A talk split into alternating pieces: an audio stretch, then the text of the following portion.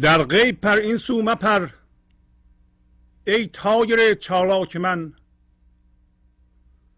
هم سوی پنهان خانه رو ای فکرت و ادراک من. عالم چه دارد جز دهل از عیدگاه عقل کل؟ گردون چه دارد جز که که از خرمن افلاک من. من زخم کردم بر دلت مرهم منه بر زخم من. من چاک کردم خرقت بخیه مزن بر چاک من. در من از این خوشتر نگر کآب حیاتم سر به سر. چندین گمان بد مبر ای خایف از اهلاک من. دریا نباشد قطره‌ای با ساحل دریای جان. شادی نباشد حبه‌ای در همت غمناک من.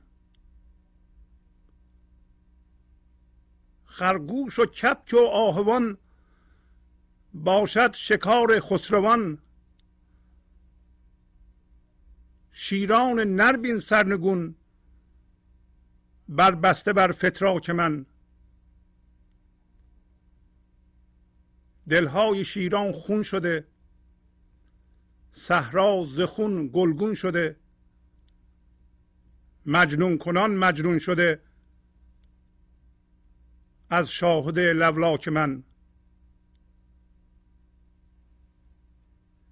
گر کاهلی باری بیا درکش یکی جام خدا. کوه احد جنبان شود برپرد از محراک من.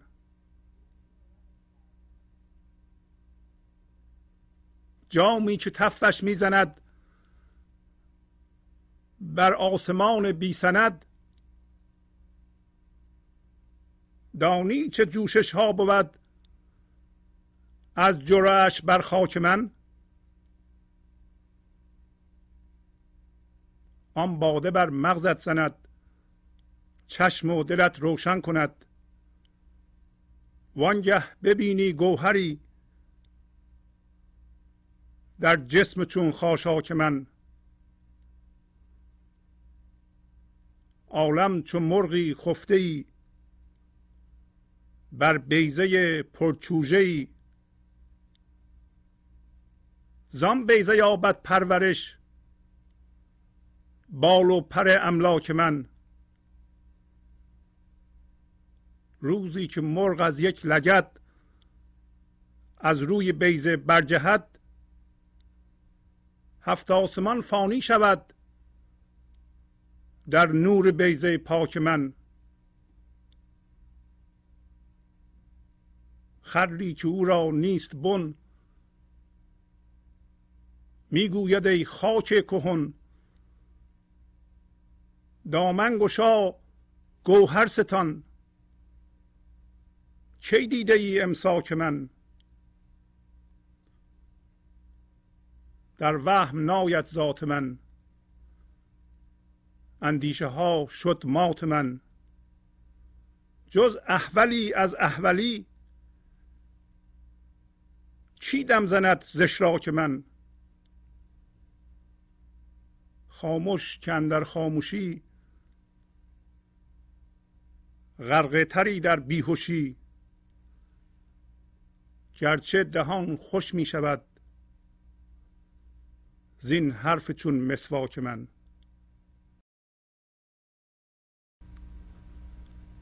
با سلام و احوال پرسی، برنامه گنج حضور امروز رو با غزل شماره 1799 از دیوان شمس مولانا شروع می کنم.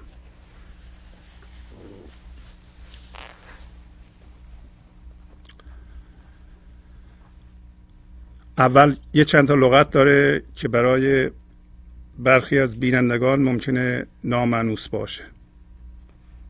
طایر چالاک یعنی پرنده پر جنب و جوش. و منظور از طایر چالاک توجه ماست که در واقع زندگی خامه و ایدگاه. گاه همطور که میدونید هم پسوند زمان، هم مکان، هم به معنی جایگاه، هم به معنی زمان و یا گاه. پس ایدگاه همون دوباره غیبه، فضای آرامش این لحظه است. پس همین لحظه است، هم فضای غیب یا عدمه، هوشیاری حضوره.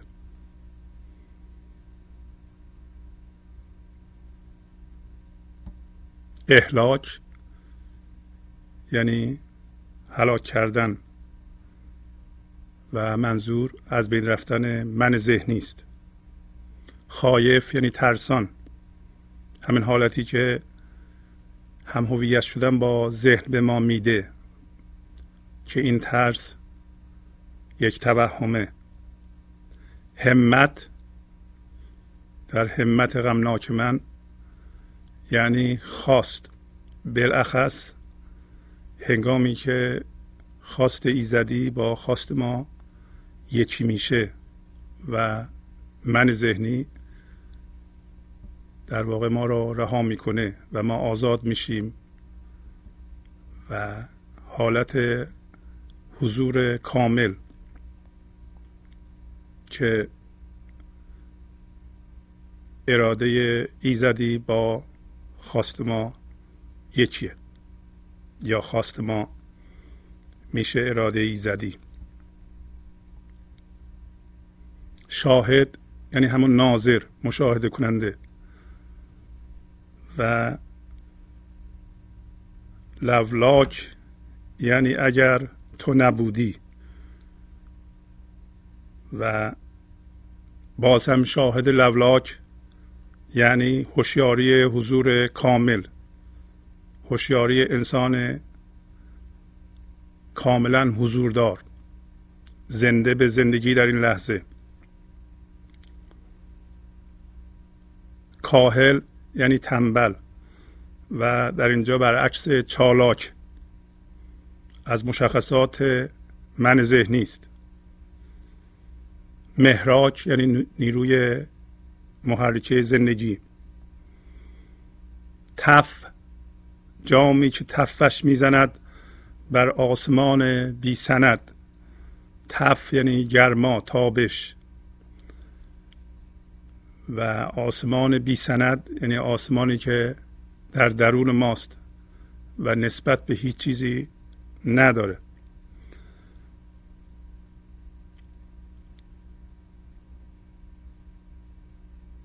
بیضه همطور که میدونید یعنی تخم مرغ یا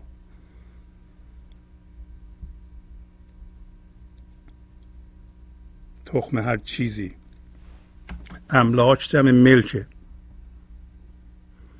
اشراک یعنی شریک قرار دادن به خدا و در این معنا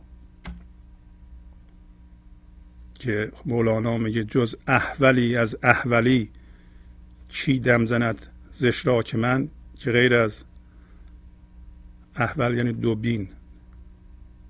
دوبین که از فرط دوبینی از شرک من دم میزنه، چه کسی دیگه صحبت میکنه از این موضوع. و این همون انسان دوبین یا مندار ذهنی یا هم هویت شده با ذهن. در اینجا بیهوشی، خاموش کن در خاموشی، غرق تری در بیهوشی.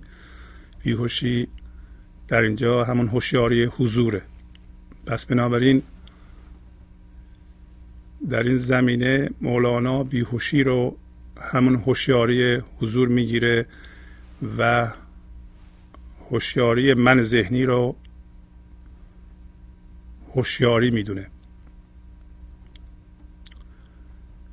گرچه این عمومیت نداره در ادبیات ما.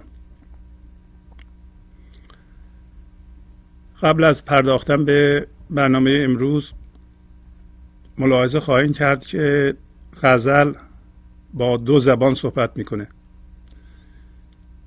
یکی زبان یکتایی است، یکی زبان ذهن.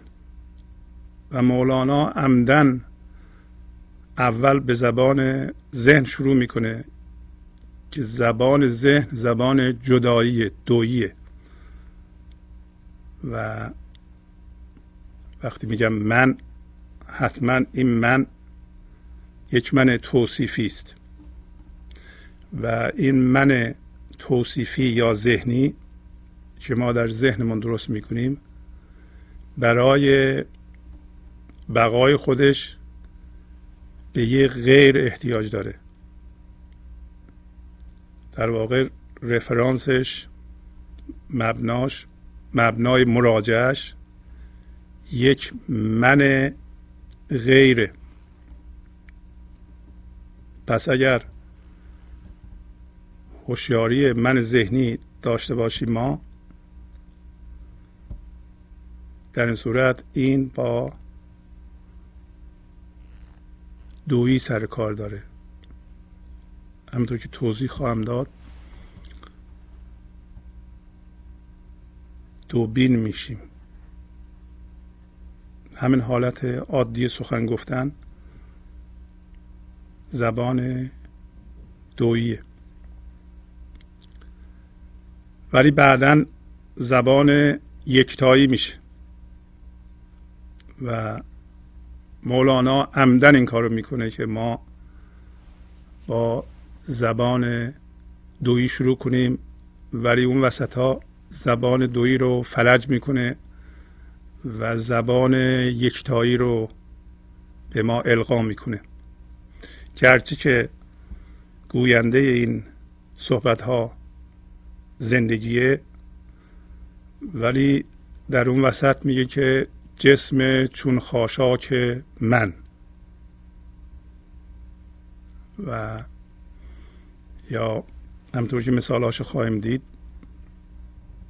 میگه گر کاهلی، یعنی تو کاهلی، بعدن میگه مهراک من و این مهراک یا نیروی جنباننده من بازم تو هستی. پس زبان غزل دویی و یکتاییه. اگر دیدیم غزل معنی دار نیست، باید غزل رو بارها بخونید تا معنا روشن بشه. علت این که غزل معنیش رو آشکار نمیکنه، در سرتاسر غزل ما زبان جدایی داریم، زبان دویی به کار میبریم و نمیتونیم غزل رو درک کنیم. در غیب پر این سو مپر ای طایر چالاک من، هم سوی پنهان خانه رو ای فکرت و ادراک من. پس میگه ای پرنده پر جنب و جوش من، تو در غیب بپر و ای فکرت و ادراک من، تو هم برو سوی پنهان خانه. پنهان خانه بازم همون غیب. گرچه ما غیب و پنهان خانه رو با ذهن نمیشناسیم و نمیتونیم بشناسیم، ولی میتونیم زنده بشیم به اون. حداقل این سو رو که میگه در غیب پر این سو مپر، این سو همون جهان ذهن، جهان محدودیت، جهان مادیه. انگار یا آسمان قدغنی وجود داره، به یه پرنده میگن که تو این آسمان مپر، نرو تو این آسمان، چون این آسمان ذهن، هوشیاری ذهنیه. آیا این معنیش اینه که فکر نکن؟ نه، میگه که تو که پرنده پر جنب و جوشی هستی که گفتم این توجه ماست، تو مرکز ثقل تو، وجود تو منتقل نکن به جهان ذهن، به هوشیاری ذهنی. برای اینکه اگر بکنی این کار رو چی میشه؟ این لحظه زندگی زنده چی میخواد از تو بیان بشه به صورت یک نقش ذهنی در میاد و این نقش ذهنی رو به صورت فکر و ادراک در ذهنت، در سرت میشنوی. همین الان قضاوتشو، حرفشو میشنوی. این در واقع چیزی که در ذهنت میشنوی به هوشیاری ذهنی در آمده زندگیه، همون پرنده چالاکه، همون توجهه که مجذوب جهان ذهن میشه.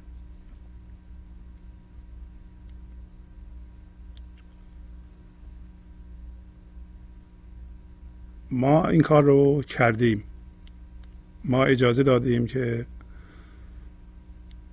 پرنده توجه ما که گفتم زندگی خامه بپره در این فضای قدغن. قرار بود در فضای غیب و عدم که در واقع فضای این لحظه است بمونه و نره تو ذهن، نره اونجا بپره، فقط فکر کنه ولی با فکر هم هویت نشه. ولی پریده تو این فضا و میبینیم که عواقب این پریدن به صورت فکر به اصطلاح قضاوت‌دار که ما باهاش هم هویت شدیم، به صورت باور، به صورت عقاید ما که هر لحظه در ذهن ما بروز میکنه، میپره در ذهن ما، ما میشنویم، به اصطلاح بروز کرده، ظاهر شده. از اینکه این پرنده در فضای ذهن میپره معنیش اینه که ما هر لحظه به صورت یک فکر برمیخیزیم، فکر ما رو میگیره و یه هیجان به ما دست میده و در نتیجه یه وجود توصیفی به وجود میاد که اسمشو گذاشتیم من ذهنی. و این وجود توصیفی در واقع ترکیب فکری است که ما باهاش هم هویت شدیم و هیجانی است که در اثر اعمال این فکر به جسم ما به وجود اومده و به علاوه دردهای گذشته است که ما ایجاد کردیم. مجموعه اینها به صورت یک موجودی به اصطلاح ظاهر شده که این موجود یک موجود دیگه ای رو به نام غیر منعکس میکنه و این فرایند دو نیمه کردن زندگی است. اینو ما باید یه جوری بفهمیم. این اتفاقی است که در ما افتاده و مولانا میگه که این فکر و ادراک من و این توجه چالاک من بره به غیب.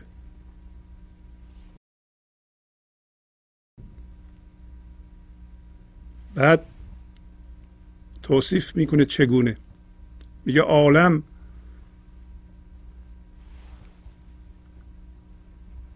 عالم چه دارد جز دهل از عیدگاه عقل کل.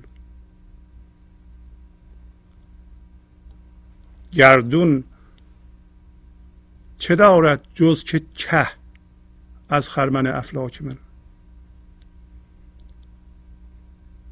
عید جشن شادی، عیدگاه فضای آرامش این لحظه است و فضای راز و نیاز حقیقی ما با خدا هم هست. میگه عالم هر چیزی که در جهان هست غیر از صدای دهل از این شادی، از این به اصطلاح جشن کده، به اصطلاح از محل و زمان شادی چی داره غیر از صدای دهل؟ صدای دهل یعنی پوچ تو خالی، هیچی نداره، هیچ نصیبی نمیبره. عالم شما چیه؟ عالم شما فکراتونه، عالم شما چیزیست که ذهن شما به شما نشون میده. تنها چیزی که ما از جهان میشناسیم اون چیزی که ذهن ما به ما میشناسونه به صورت فکر و ادراک. ولی اگر این پرنده چالاک شما در عالم ذهن همیشه پرواز میکنه و این لحظه رو نمیشناسه، در این صورت شما غیر از صدای دهل از این جشن عقل کل، از این عروسی عقل کل چه نصیبی دارید؟ هیچ. چرا؟ برای اینکه این پرنده توجه ما وقتی در فضای ذهن پرواز میکنه یعنی این لحظه میشینه رو اون، لحظه بعد میشینه رو اون، لحظه بعد میشینه رو اون و جذب اون میشه و وقتی میشینه رو اون این به صورت یه قضاوت در ذهن ما شنیده میشه، وقتی میشینه رو این یکی دوباره یه صوت دیگه در ذهن ما شنیده میشه. یعنی یک فکر در ما به وجود میاد.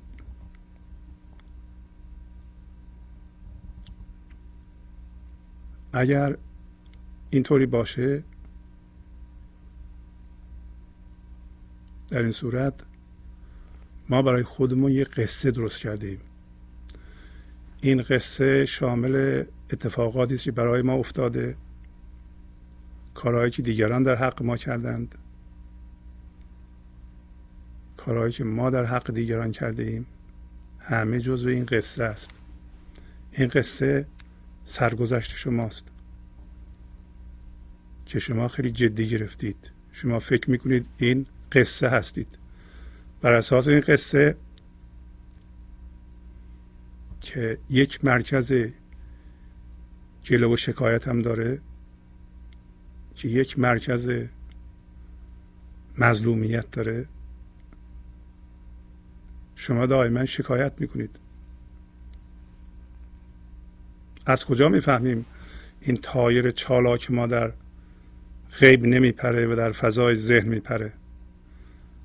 از اینکه ما دائما با قصه زندگیمون مشغولیم و مرتب میگیم که فلانی این کارو کرده، بهمانی این کارو کرده، 5 سال پیش اینطوری شده، 10 سال پیش اینطوری شده و تمام امیدمون به آینده است. پس وقتی پرنده در فضای ذهن میپره ما هویتمون رو از گذشته میگیریم و امید شادکامیمون و به ثمر رسیدنمون در آینده است. یعنی ما در زمان روانشناختی هستیم. زمان روانشناختی با زمان حقیقی فرق داره. این عیدگاه زمان حقیقیه. شما زنده در این لحظه هستید و زندگی رو تجربه میکنید، شادیش رو حس میکنید. ولی وقتی شما هویتتون رو از این داستان میگیرید و میخواین در آینده به ثمر برسید، آینده به شادی برسید، چشمتون رو دوختین، امیدوار هستین به اتفاقی بیفته زندگی شما رو درست کنه. شما گذاشته این پرنده چالاک توجهتون او بره فضای ذهن، دور بشه از فضای ایدگاه عشق، ایدگاه عقل کل. عقل کل هوشیاری حضوره و شعور اونه که در پایین اسمش گذاشت.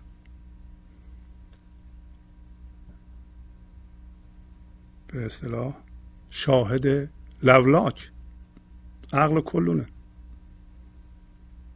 عقل کل میتونه به وسیله ما از خودش آگاه بشه و در این جهان به خلاقیت بپردازه. ولی ما چیکار کردیم؟ ما قصه درست کردیم برای خودمون و یکی از اجزای لاینفک این قصه برای هر کسی تقریبا که من ذهنی داره، یه مرکز مظلومیته که میگه این بلا سر من اومده، اون بلا سر من اومده و در پایین توصیف میکنه این فرایندو که وقتی میگه من زخم کردم بر دلت، مرهم منه بر زخم من،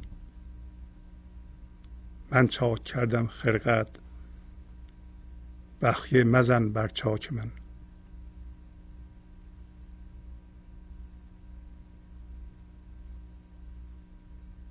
و ما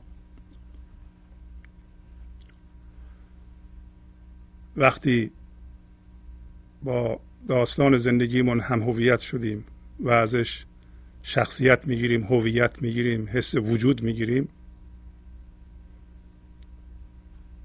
و به این ترتیب به زمان روانشناختی میافتیم. این عکس قضیه است. این ضد قانون زندگی است و میخوایم بگیم که این لحظه که عقل کل در ما میتونه زنده بشه، این تواناییش، امکانش که همه امکانات در این لحظه هست و هر چی که داریم در این لحظه هست، کمتر از گذشته است. ما محکوم هستیم. میگیم ما، کسایی که در چنگال من ذهنی هستند،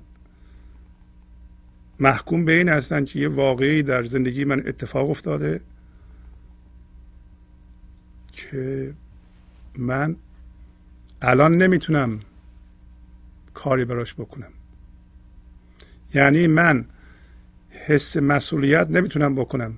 من که در واقع این لحظه باشم و این لحظه فضای همه امکاناته و عقل کله و زندگی زنده هست،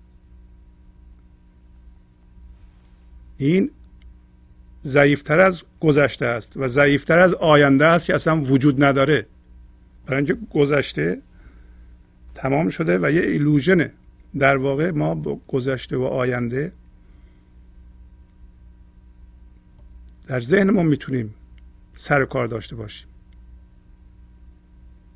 نیست. و اگر هم گذشته و آینده رو الان میتونیم ببینیم، به علت این است که روشنایی همین عقل کل در این لحظه است که روشن کرده و در واقع ما این لحظه رو منعکس میکنیم به آینده. همچون چیزی وجود نداره که غیر از این لحظه چیزی دیگه ای هم وجود داشته باشه. و چون ما در فضای ذهن پرواز میکنیم، با این لحظه که تنها به اصطلاح نعمت ماست، تنها امکان ماست، دائما ستیزه میکنیم برای اینکه این شخص نجات رو در آینده میبینه، بنابراین این لحظه رو مزاحم خودش میدونه و این بنیان ناشادی ماست. زمان روانشناختی داره این لحظه رو میپوشونه و شما از امکان و قدرت این لحظه استفاده نمی کنید و مشغول ذهن هستید.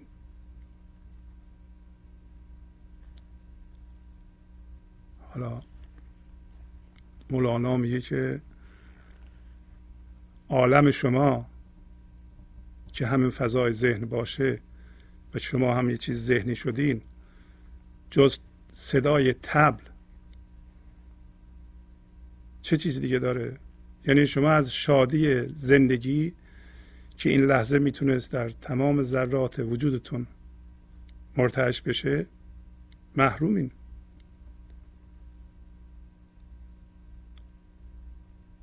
چرا با این لحظه آشتی نکنیم؟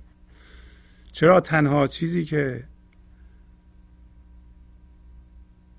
ما در زندگی داریم که اونم زندگی زنده این لحظه هست باش دوست نباشیم؟ اصلا اسانس این آموزش اینه که با این لحظه ما رفیق باشیم.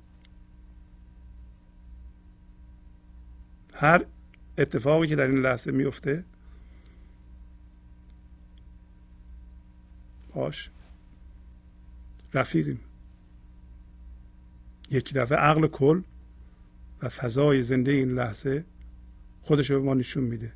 ما این لحظه جا باز میکنیم برای اتفاقی که در این لحظه میفته و یک دفعه عقل کل خودش رو به ما نشون میده. پایین گفته این عقل کل و این هوشیاری حضور مثل تخم مرغی است که زیر مرغ خوابیده. گردون چه دارد جز که که. گردون یعنی هر چیزی که میگرده در فضا، هر چیزی که میگرده جزو گردونه و فکرهای شما. فکرهای شما هم جزو گردونه، ادراک شما هم جزو گردونه، منتها این فکرهای شما در کجا میگردند؟ در یک آسمان درون که امروز صحبتش رو میکنیم. گردون چه دارد جز که که. خب خرمن، وقتی کشاورزا خرمن دارن منظور از خرمن گندمه، کاه که مال چارپایانه. منظور از گندم کاشتن خود گندم کاه نیست. از خرمن افلاک من، از خرمن آسمان های من، چیزهایی که میگردند چه نصیبی بردند؟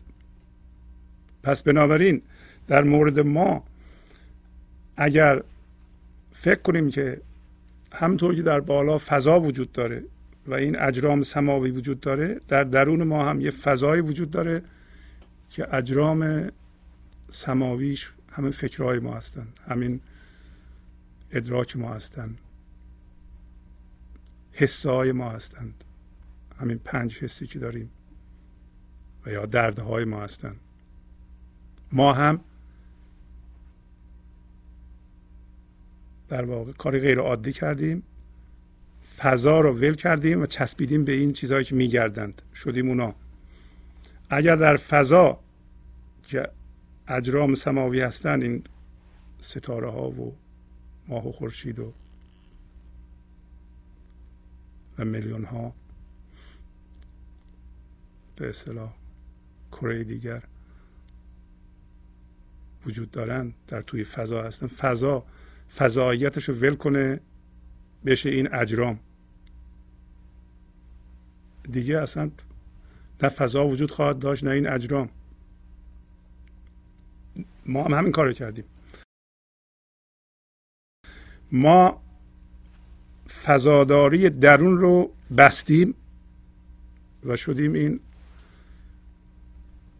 اجرام سماوی درونمون. هر چیزی که در بیرون هست، هر مدلی که در بیرون هست، در درونم هست. پس داره میگه که عالم چه دارد جز دهل از عیدگاه عقل کل، گردون چه دارد جز که که از خرمن افلاک من. پس این فلک ها خرمن دارند، نه که واقعا خرمن دارند، گندون دارند.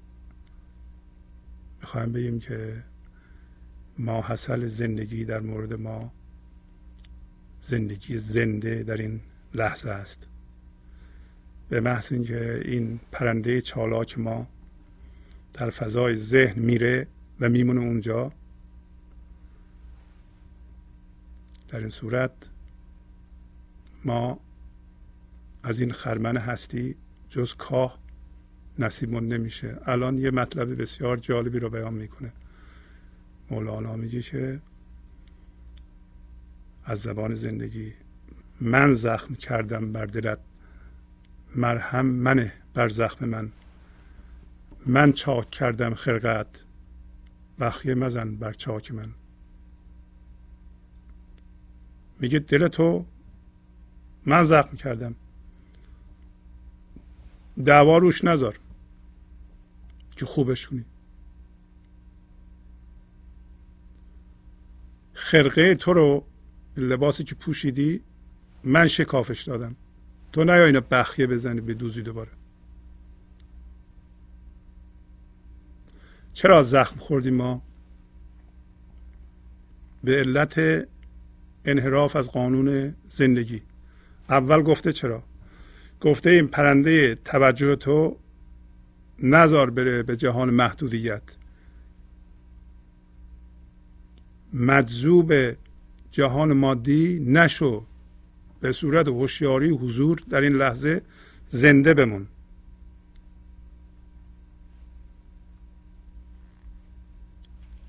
این چیزهای گردنده برای ما در واقع همون وضعیت‌های زندگی ما هستند. وضعیت زندگی چیز ذهنی است. هر چیز ذهنی جزو گردون ماست. ولی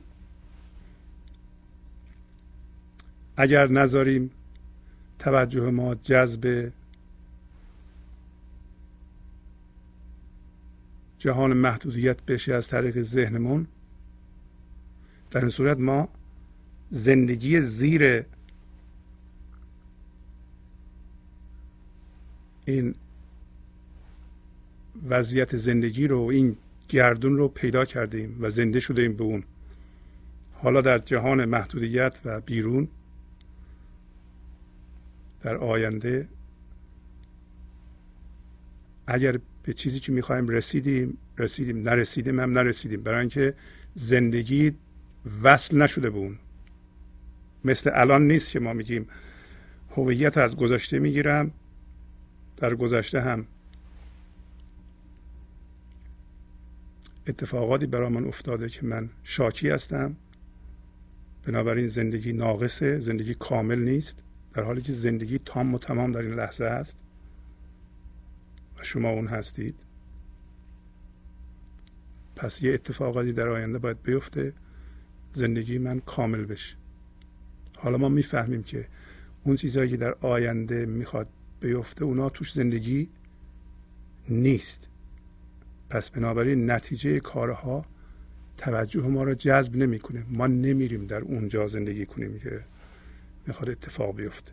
ما میدونیم که زندگی این لحظه کامله و هیچ اتفاقی در آینده نمیتونه زندگی را کامل تر از این بکنه. حالا این چیزها که گفتیم، اینا قانون زندگیه. به محض اینکه شما با جهان محدودیت هم هویت بشید، زندگی شروع میکنه به شما زخم زدن. چرا؟ برای اینکه هر چیزی باید از بین بره. شما چسبیدین به یه چیزی که باید از بین بره. شما بهتر از من میدونید تمام چیزهای جهان محدودیت در حال گذره. همه آدم هایی که الان وجود دارن 200 سال دیگه نیست. هر چیزی که الان میبینید تغییر خواهد کرد و تغییر نظام زندگی است.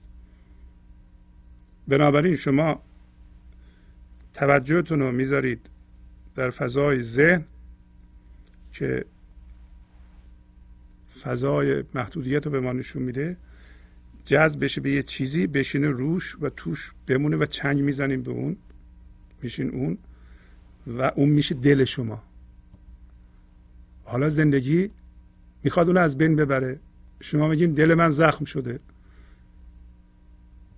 زندگی میگه من زخم کردم، تو مرهم منه، برای این زخم کردم که تو بفهمی که تو از نظام زندگی و از اصول زندگی خارج شدی، تو دل بستی به جهان محدودیت، تو در توهم هستی. حالا مرهم منه، ولی ما گوش میدیم، ما چجوری مرهم مینهیم بر زخم او؟ الان فکر کنید چند تا برای اینکه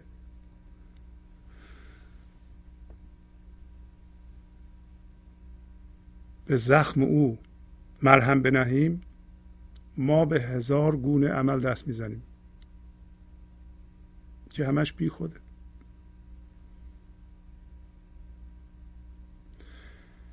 هر شب میلیون ها لیتر مشروب الکلی در جهان صرف میشه. برای چیه این؟ برای اینکه تسکین بدن این شلاقی که به وسیله من ذهنی بر پیکر افراد زده میشه. میلیون ها عدد قرص خواب یا قرص تسکین دهنده مردم مصرف میکنن. چقدر مواد مخدر مصرف میشه؟ برای چیه این؟ آیا واقعا فایده داره برای بدن؟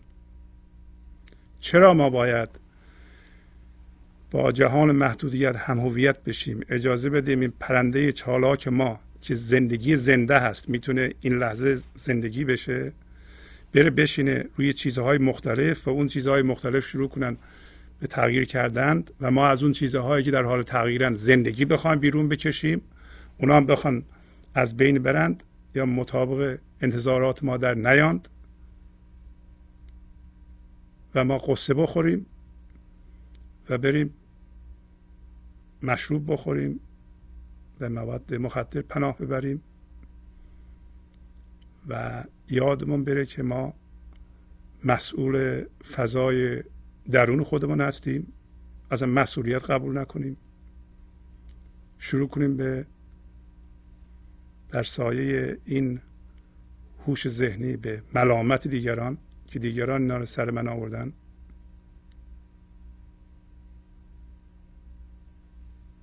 چرا؟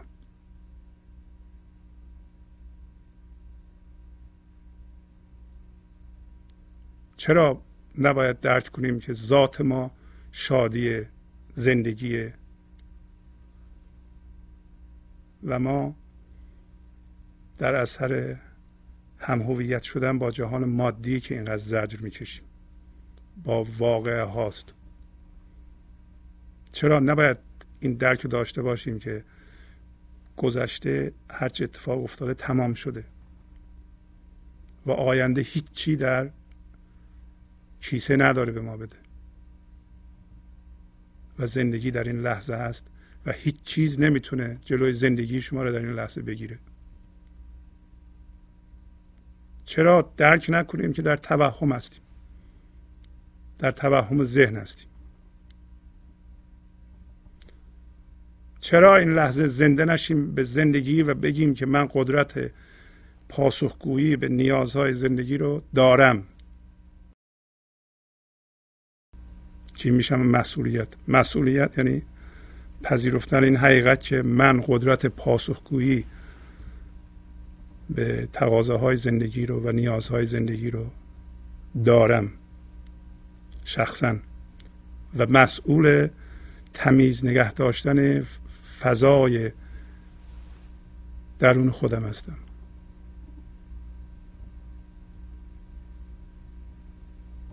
چرا زخم ایشونو مرهم میذاریم؟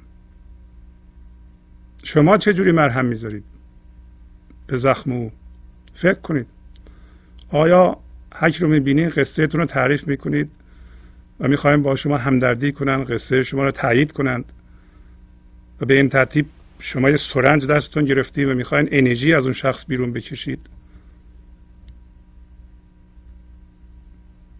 آیا این کسی به شما بگه که واقعا دلم به حالت میسوزه، واقعا این اتفاقاتی که برای شما افتاده خیلی ناجور بوده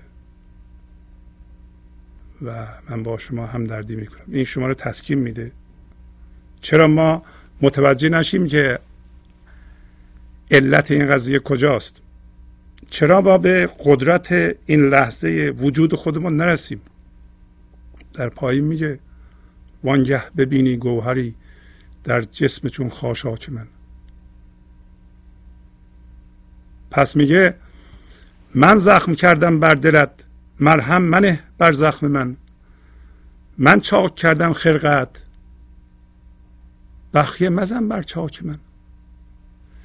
این پوسته ذهنی رو که اصلتو پوشونده من چاکش دادم.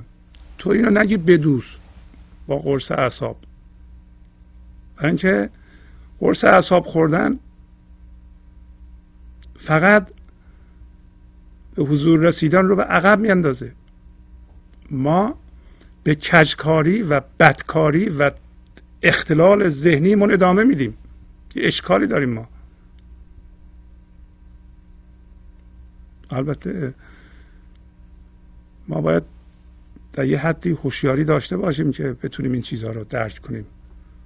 اگه ما وضع روحیمون خیلی خرابه اشکالی نداره ما دوا بخوریم و بیاییم به یه سطحی که این مطالب رو درک کنیم، ولی باید بدونیم که عادت کردن و معتاد شدن به این چیزها چاره کار نیست و این اختلال ذهنی رو در ما زنده نگه می‌داره و گنج حضور رو در ما که می‌خواد بروز کنه و زنده کنه ما رو به تعویق می‌اندازه. شما فکر کنید که چجوری چاک اون رو بخیه می‌زنید و چجوری به زخم اون مرهم می‌ذارید. خیلی ها دست می‌زنن به کارهای مشروع. اینا مشروع هستند و قانونی هستند و معمولی هستند که انسان میتونه لذت ببره از اونها در وقتی که در حد تعادله. آیا شما برای مرهم زدن به این زخم ذهنی که در اثر فعالیت بیش از حد ذهن هم هویت شده در ما به وجود میاد، به یه کارهای دست میزنید مثل حتی تلویزیون تماشا کردن؟ آیا تلویزیون شما اجباری تماشا میکنید؟ تق تق تق تق تق از این کانال به اون کانال. تلویزیون تماشا کردن برای برنامه‌های خوبه، ولی از فرط شلاق ذهنی ما معتادگونه تلویزیون تماشا میکنیم. هیچ برنامه‌ای نداره، ولی تنها دگمه‌ای که ما نمیشناسیم فشار بدیم همون خاموش کردنه. چرا؟ برای اینکه اگه خاموش کنم ذهنم نمیذاره.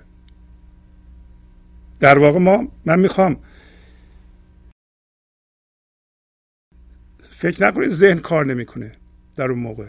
شما در واقع یه پیچی هست، میپیچونید ذهنتون و مغزتون رو میذارین یکی دیگه بخوره. یعنی خودتون که فکر نمیکنید، میذارین اون بیاد وصل بشه مغز شما، مغز شما رو شستشو بده و شما کاری ندارین چی میگه. شما میخواین ذهن به شما شلاق نزنه و این یک کار اجباریه. خیلی ها میخورند، یه چیزی میخورند، یه چیزی یادشون میفته، دست میدونه یه چیزی میخورن. در نتیجه وزن سنگینی پیدا میکنه. خیلی ها میرن خرید اجبارگونه از روی اعتیاد. خیلی ها رو میارن به سکس معتادگونه،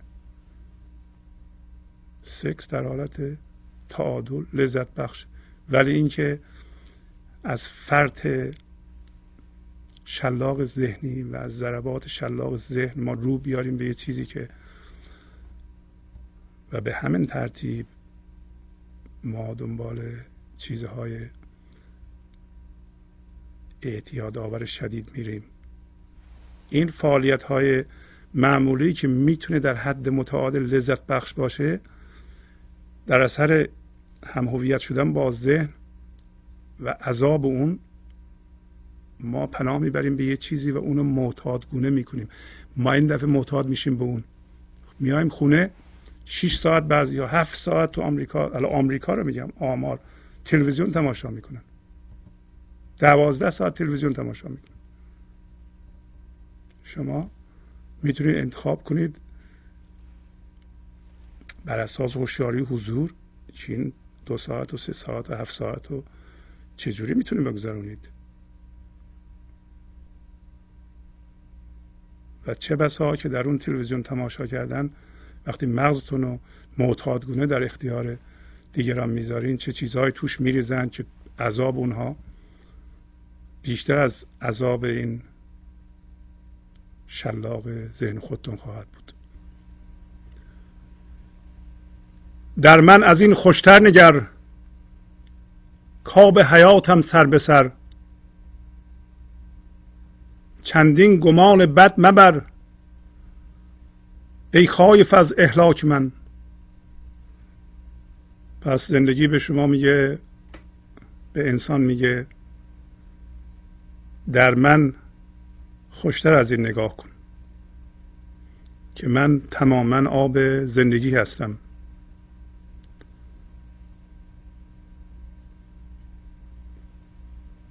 اینقدر گمان بد مکن، اینقدر نگو که خدا با من دشمنه، این حوادث رو سر راه من قرار داده، این اتفاقات پیش میاد، زندگی به من توجه نداره، اصلا زندگی قصد اینو داره که منو نابود بکنه. خایف یعنی ترسان از اهلاک من، یعنی از هلاک کردن من. پس زندگی میخواد اونی که نازندگیه از بین ببره و زندگی رو در تو زنده بکنه. تو چسبیدی به یکی، تو چسبیدی به یک چیزی در جهان محدودیت و میخوای ازش زندگی رو با سرنگ بکشی بیرون. اونم زندگی نداره و اونم در حال از بین رفتنه. و چون اون مرکز توست، فکر میکنی داری از بین میری. اهلاک به طور کلی در ادبیات ما کشتن و هلاک کردن، منظور همین از بین رفتن چیزی که از بین رفتنیه، نه اینکه کشتن این و اون. و منظور کشتن این تن نیست، بلکه اگر ما مقاومت کنیم در مقابل این لحظه، معنیش اینه که ما باید درد بکشیم تا بفهمیم که نباید مقاومت کنیم در مقابل این لحظه. این لحظه خود زندگی است که میخواد از شما بیان بشه. شما نمیذاریم بیان بشه برای اینکه میگین زندگی الان نیست، در یه اتفاقی است که در آینده میخواد بیفته و این عکس قانون زندگی است. پس شما از اینکه زندگی میخواد شما رو از بین ببره میترسید، در حالی که داری میگه من آب حیاتم، آب حیات آب جاودانگی هم هست و میخواد بگی تو زندگی جاودانه هستی. در هفته گذشته داشتیم، البته غزل هفته گذشته رو ما بررسی نکردیم، برخی از بینندگان خواستن که یه مقدار راجب اون صحبت کنیم، چند سطحشو میخونم. میگفت رو ترش کرده چو ابری که ببارید جفا، از وفا روست جفا هم، به وفایی برسد آنکه دانست یقین مادر گلها خار است، همچو گل خندد چون خار جفایی برسد، خضری گرد جهان لاف زد از آب حیات، تا به گوش دل ما طبل بقایی برسد. پس ما به عنوان من ذهنی همون رو ترش کرده هستیم که جفا میباریم دائما به خودمون و دیگران. ما الان فهمیدیم که این جفایی که ما بهش چسبیدیم، این جفا از وفا رسته، از زندگی رسته. اگر اینو میدونیم دیگه خودمون رو از جفا آزاد میکنیم. راهش هم اینه که با این لحظه موازی بشیم، جا باز کنیم برای اتفاقی که در این لحظه در مقابلش مقاومت میکنیم. یکی دفعه اون عقل کل، اون حضور ناظر خودش رو به ما نشون بده و میگه اونی که حتما دونست که مادر گلها خاره، یعنی چی؟ یعنی این لحظه که برای تو تلخه، ببین که تو هوشیاری رو در چیزی که تو را تلخ کرده سرمایه گذاری کردی، هوشیاری زندگی رو بکش بیرون از اون، زنده بشو به اون. پس مادر گل که همین هوشیاری حضور، اگر بکشی بیرون، اگر جفا نبود تو متوجه نمی شدی. اگر ما درد نداشتیم کاری به حضورم نداشتیم. الان که تو درد گیر کردیم، موقع این است که گل از این متولد بشه، هوشیاری حضور از این متولد بشه. خیلی ها آماده این کار هستند. اینا کسایی هستند که در گذشته به اندازه کافی درد کشیدند.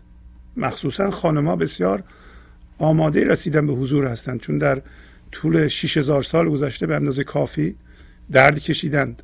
امروزه فهمیدن که کافیه دیگه و خیلی نزدیک هم به اونجا. ما آقایون هنوز تو ذهنمون گیریم. بعد از ذهن یه خود فرود بیاییم تو پایین تر پخش بشیم تو بدن و نزدیکتر بشیم.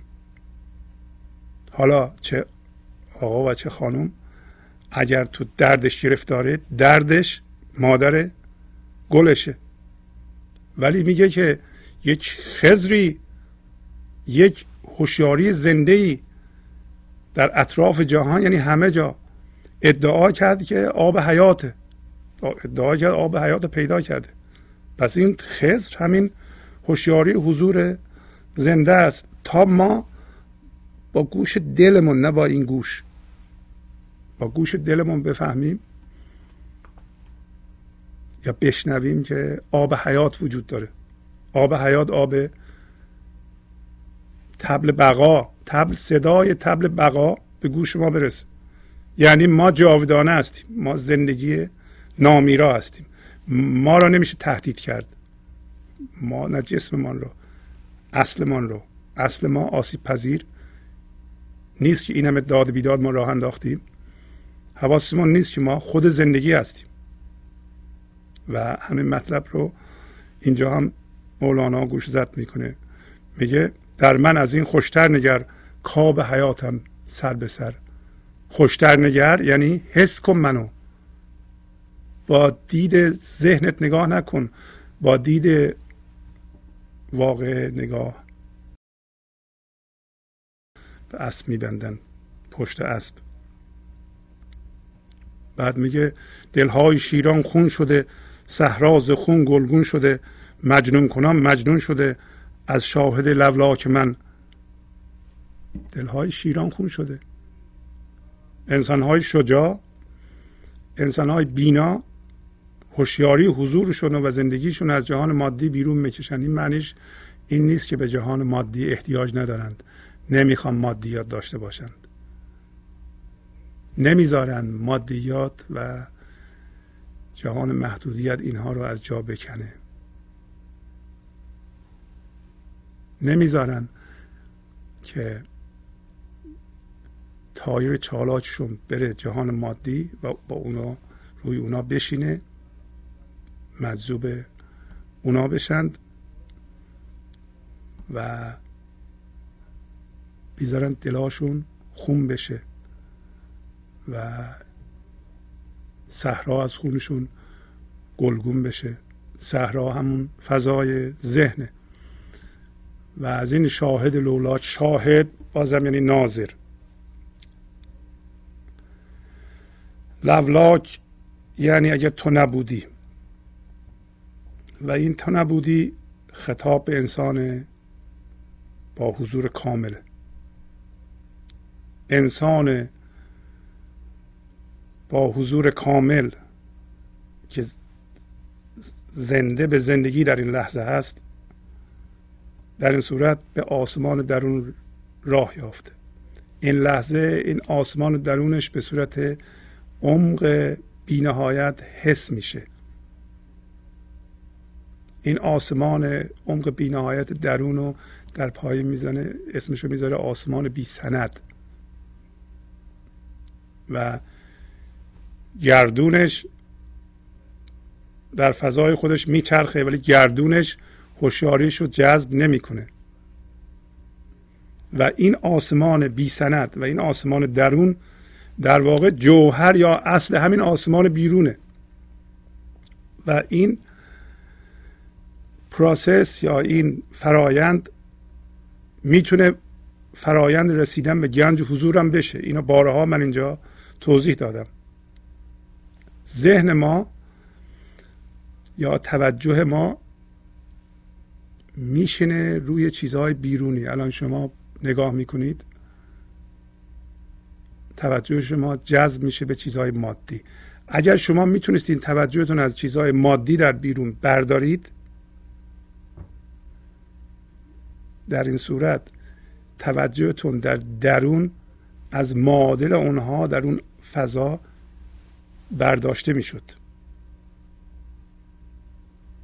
و به محض اینکه شما در بیرون تمرکزتون و توجهتون رو که یه نوع جذب شدگی توجهه اینو حل کنید، در درون این توجه از روی معادل ذهنی اونا برداشته میشه و در نتیجه این آسمان درون خودشو به شما نشون میده. به عبارت دیگه اگه شما میتونستین توجهتون از چیزهای مادی بیرون بردارین، روی فضا که خلأ تمرکز بدید، در این صورت اون فضای سکون و سکوت در درون برای شما باز میشد و اون فضای سکون و سکوت در درون این همون لولاک. پس این فضای درون که در واقع فضای حضور، آسمان درون جوهر این آسمان بیرون. مولانا در فصل دوم سطر 974 پس سری که مغز آن افلاک بود اندر آخر خواجه لولاک بود. خواجه لولاک اشاره به انسان کامله. میگه سری که مغز اون افلاکه آخر سر در کجا ظاهر میشه؟ در انسان به صورت حضور کامل، شاهد لولاک. لو لا که یعنی اگر تو نبودی آسمان ها را من خلق نمی کردم. به هر حال اگر شما اطلاعات بیشتری میخواین راجع به لولاک، دفتر دوم سطر 974، نکن، با دید اتفاقات نگاه نکن، پس منو حس کن، زنده بشو به من. میبینین که داره بازم به زبان یکتایی صحبت میکنه. اینجا هاست که میخواد ما رو زندگی متحد کنه با خودش، به محض اینکه ما من ذهنی رو ول کنیم، هوشیاری ذهن از منیتمون آزاد بشه، ما اون زندگی زنده هستیم. میگه دریا نباشد قطره‌ای با ساحل دریای جان، شادی نیرزد حبه‌ای در همت غمناک من. پس دریا در مقایسه با ساحل دریای جان، یعنی اگر شما زنده بشیم به زندگی، جانتون واقعا جان زندگی بشه، جان ما الان ذهنمونه. برای همینی که جیغمون در میاد تا یه چیزی که ما باش هم هویت شدیم و چنگ زدیم کسی به اون نزدیک میشه، فکر کنیم تمام زندگیمون جانمون اینه. ولی وقتی به زندگی زنده بشیم، جانمون یعنی اون قسمتی از زندگی که در حیطه بدن ما زنده است، اون جان ما انقدر شادی داره، اینقدر آرامش داره و اینقدر پهناوره که با ساحل اون دریا یه قطره هم نیست. این یه مقایسه است، فقط به ما بگه که چقدر دریای جان پهناوره، دریای زندگی پهناوره و بی انتهاست. و به علاوه شادی که ذهن به وجود میاره، شما فکر میکنید اون چیزی که به دست بیارید شاد خواهید شد، وقتی هم که به دست میارید یا اونطوری که شما میخواید میشه، جهان مطابق انتظارات شما برمیاد و شما شاد میشین یه ذره. این شادی ذهنی در مقایسه با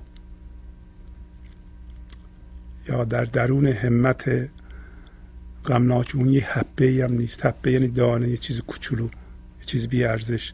همت غمناک اون یعنی وقتی که ما همت و خواست خودمون رو ول میکنیم و میشیم خواست ایزدی و ظاهرا منهامون داره حل میشه و غمی هم توشه که غم ذهنیه، ولی بنیان این انقدر شادی آوره، به عبارت دیگر شعله سوختن من ما میشه نور زندگی ما، نور شادی ما. این شادی انقدر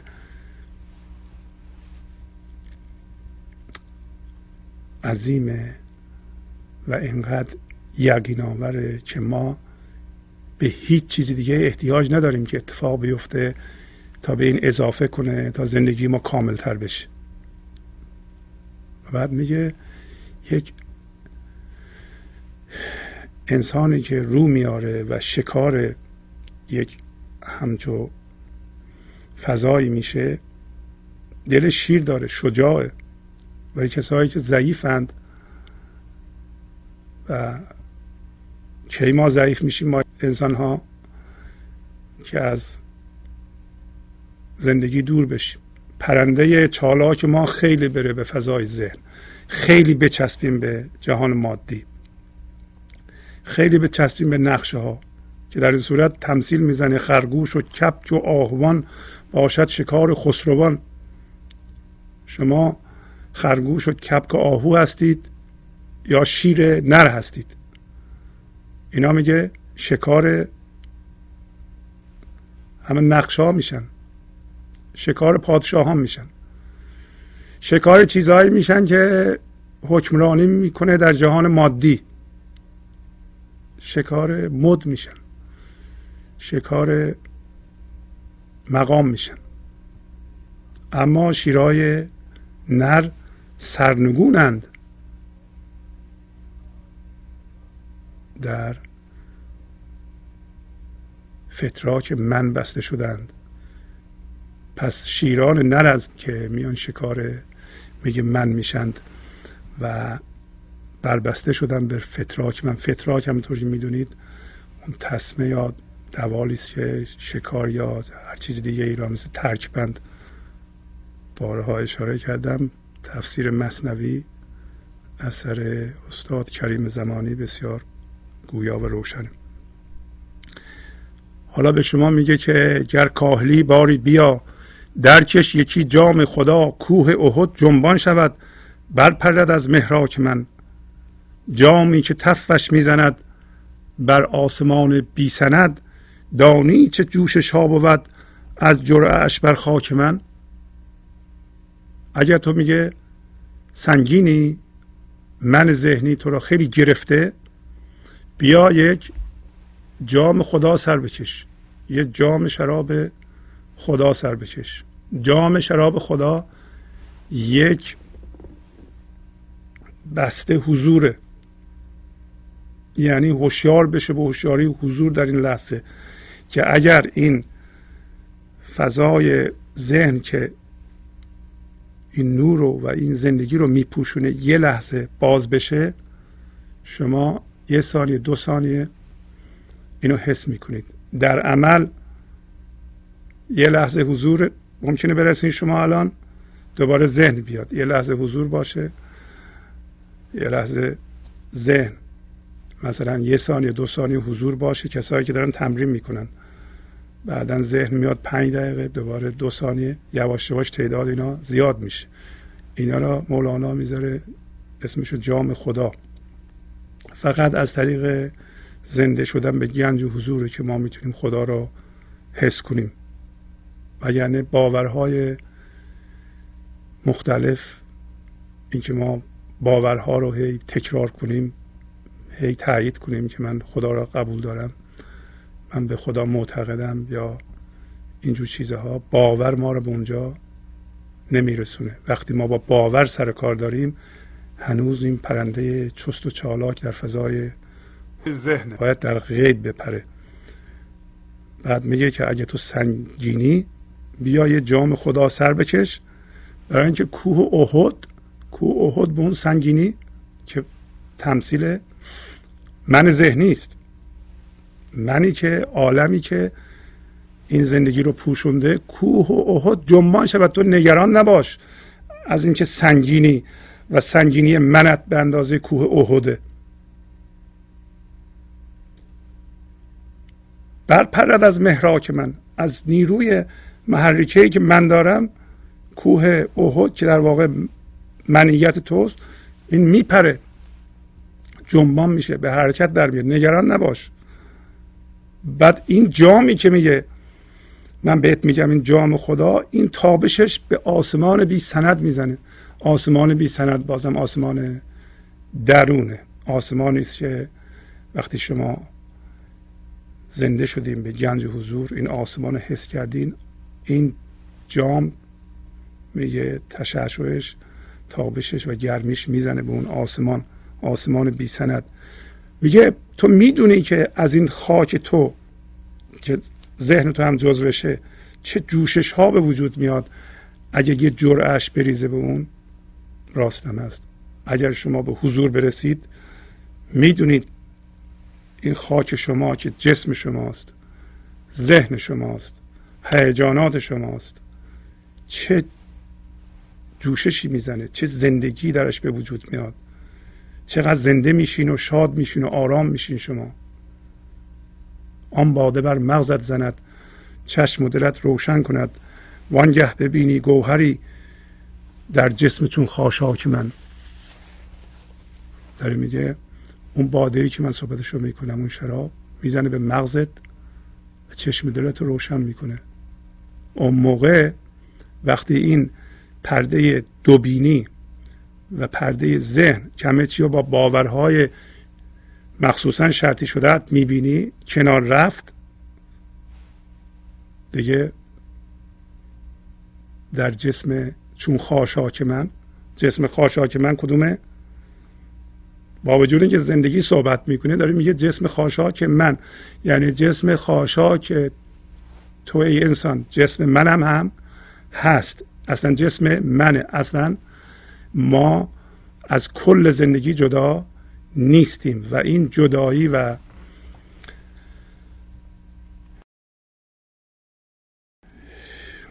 هم‌هویت شدگی به خاطر ذهن ماست. اساس من ذهنی هم‌هویت شدگی و حس جدایی، بارها گفتیم اینو. پس می‌بینین که میگه در جسم چون خاشاک من یه گوهری تو می‌بینی، این گوهر همون گنج حضوره.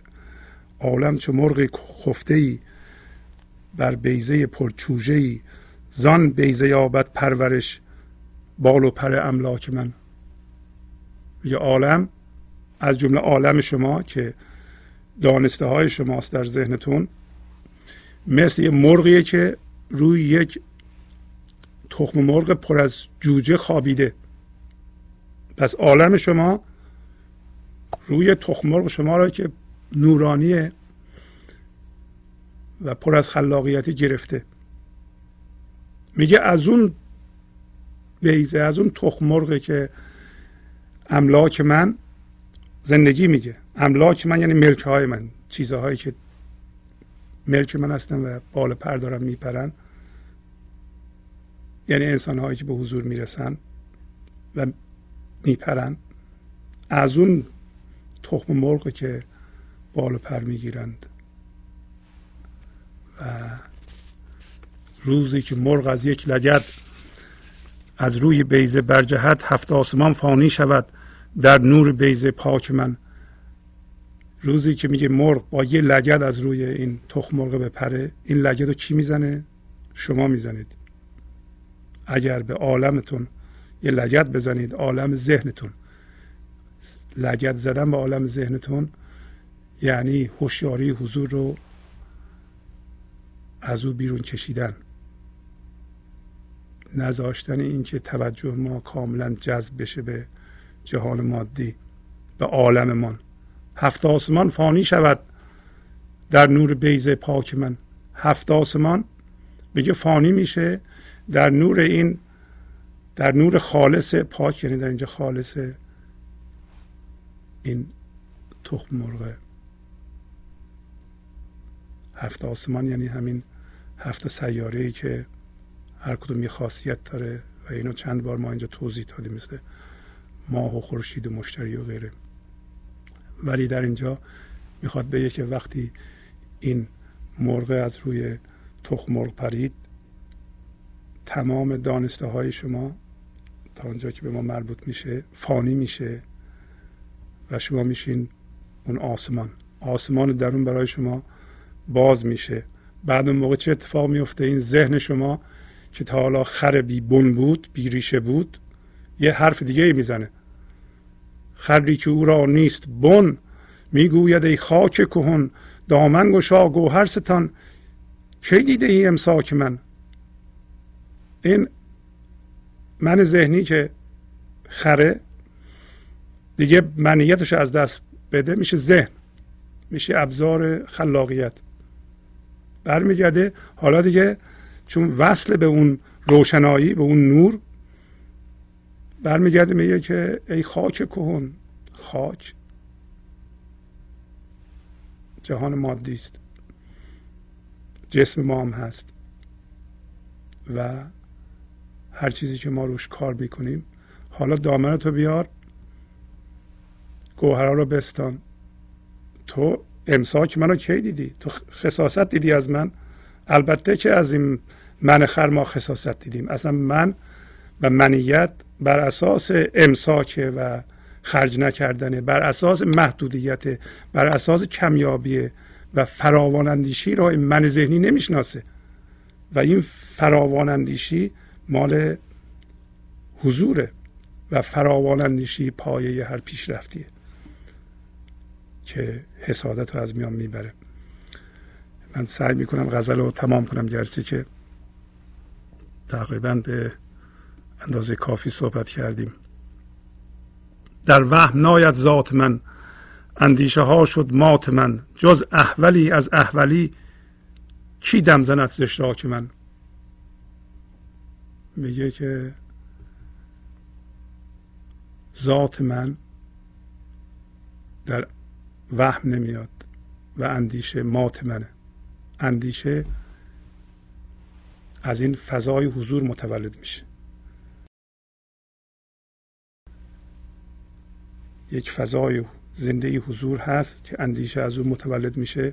درست مثل نقاشی که نقاشی میکشه، نقاشی نمیتونه نقاش رو بشناسه. شما وقتی خودتون رو از حضور زنده تبدیل میکنیم به یک فکر، این میشه مثل اینکه نقاش خودشو میکنه نقاشی و میخواد نقاش رو دوباره بشناسه. این نمیشه. نقاش مات نقاشی نمیشه. نقاشی رنگامیزی روی پرده، مات نقاش. شما نمیتونین یه فکر به وجود بیارین که از حضور متولد میشه، با اون فکر برگردین اون به وجود آورنده رو بشناسید.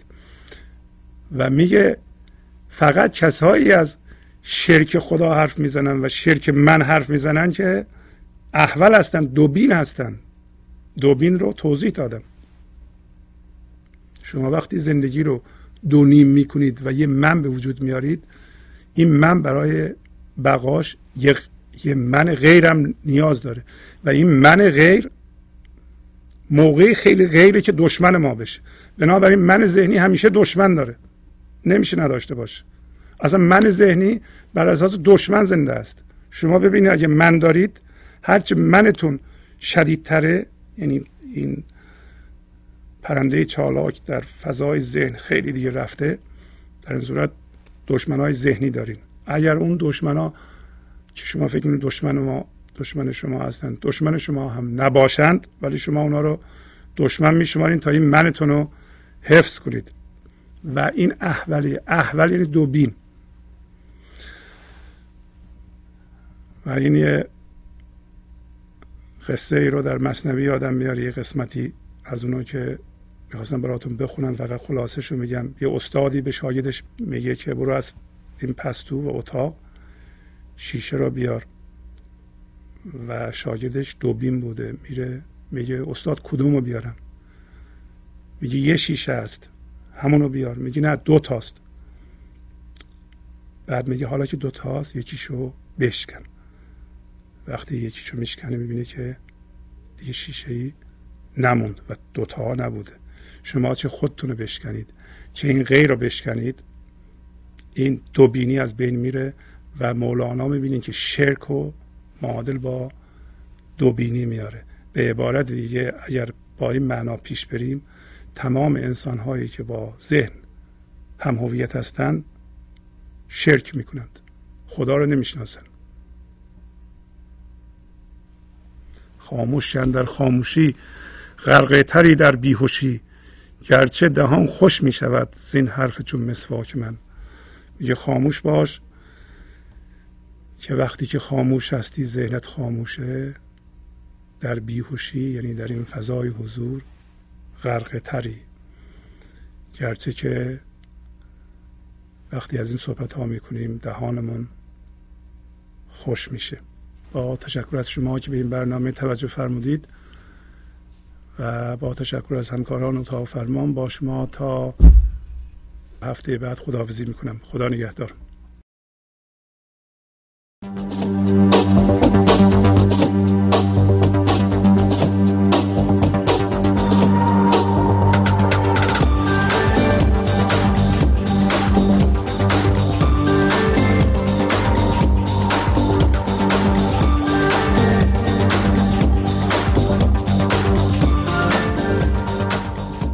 گنج حضور. CD و دیویدیوهای گنج حضور بر اساس مثنوی و غزلیات مولانا و غزلیات حافظ برای برخورداری از زنده بودن زندگی این لحظه و حس فضای پذیرش و آرامش نامحدود این لحظه، برای حس شادی، آرامش طبیعی درونی و بروز عشق در شما، برای سلامتی تن، ذهن و لطیف کردن احساس شما، برای خلاص شدن از مسائل زندگی، توهمات ذهنی، بی‌حوصلگی، دلمردگی، بی انرژی بودن و رسیدن به حالت شادی طبیعی، برای شناخت معانی زندگی ساز نوشته‌های مولانا و حافظ در مدت کوتاه. برای سفارش در آمریکا با تلفن 818 970 3345 تماس بگیرید.